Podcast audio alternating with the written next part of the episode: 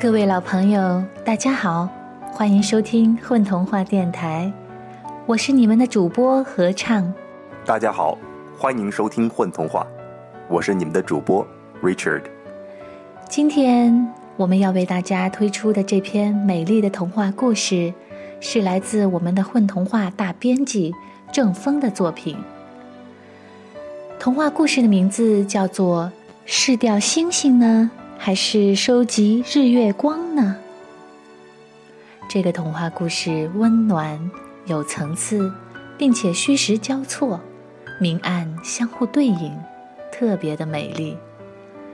在这里，合唱还有一个好消息要告诉大家：在二零一五年初，正风的绘本就会和大家见面了，让我们一起来期待。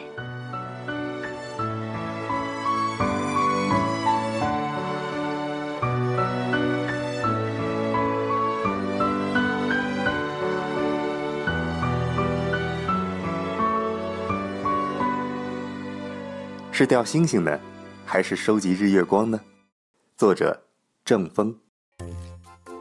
有人喜欢掉云朵，但有的人则喜欢掉星星。掉星星和掉云朵可不是一回事儿，要难得多得多。会掉云朵的人，在家里抛根线上天就行了；掉星星可不行，除非你的家就在山顶上。是的。掉星星必须去到人烟稀少的山顶上，还必须是很高的山顶，矮了可掉不到。要求人烟稀少，则是因为星星很重，不小心会砸伤人，不像云朵轻飘飘的。我就遇见过一个曾经喜欢掉云朵的人，现在改成掉星星了，这个更具有挑战性。他把家搬到一处高高的山顶。每天白天枕着云朵睡大觉，晚上星星醒来，他也醒来，用一根比钓云朵粗了好几倍的绳子狠狠地抛向星空，然后就是等待了。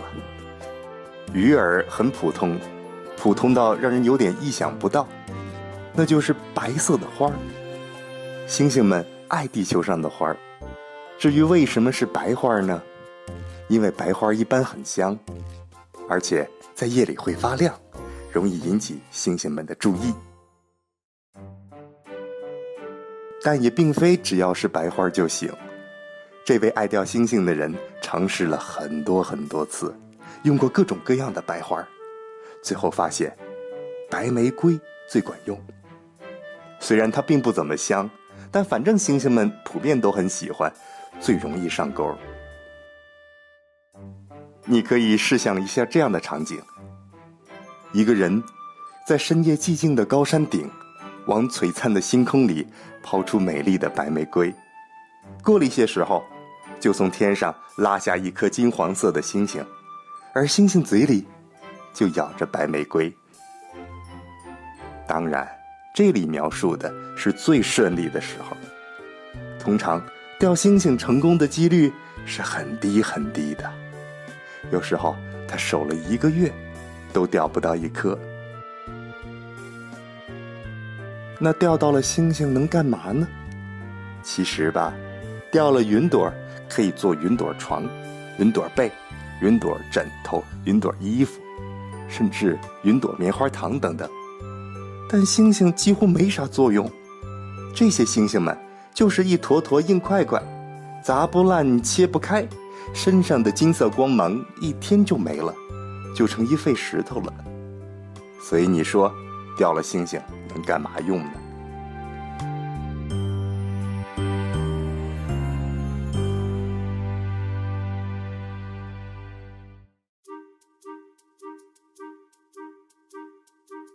除了掉星星的人，还有另外一群人，做着好玩的事情。他们是。收集日光和月光的人，这种人我不曾见过，但我听过很多关于他们的传说。传说中，他们一般住在山顶，或者森林，或者海边，这些较为空旷的、人烟稀少的地方。他们的外形包括行为举止，都和常人无异。也就是说，可能你也曾经碰过收集光的人，但如果你是在山顶碰到他们，也许会认为他们是守山人；如果是在森林里碰到，会把他们当成砍柴人；如果是在海边碰到，那就是捕鱼者了。你怎么都想不到，他们是收集光的。他们也绝技不会主动告诉你。他们唯一的共同点是，都会带着一个巨大的黑袋子，但通常都藏得好好的。黑袋子用来装光，这样光才不会逃跑。他们收集光来干嘛呢？其实吧，这纯属个人的兴趣和爱好，并不是为了干什么惊天动地的奇妙事情，仅仅就是收集来了，自己玩玩而已，和世间所有普通的收藏家没什么两样。怎么玩呢？随便，你能想到的玩法都可以，比如。在黑夜里放出日光，照亮周遭；在阴天里放出月光，朦胧一把。把日光或月光装进台灯里，不用电就可以亮。还可以把光揉成团，玩光球游戏。存放了五天以上的光还可以吃。据说日光是香的。月光是微甜的，两种光混合着吃，会有一股名为美好的味道。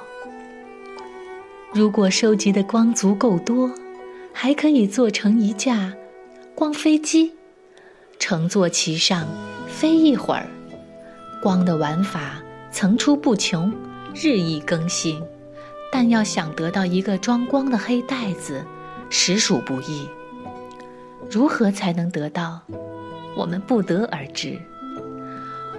哎，我真的真的也很想要一个呢。另外，动物界也有专门收集光的，那是萤火虫。呵呵。好了，这一期的《吞童话》结束了，感谢我们的主播 Richard，我是合唱。亲爱的朋友们，我们下一期再见。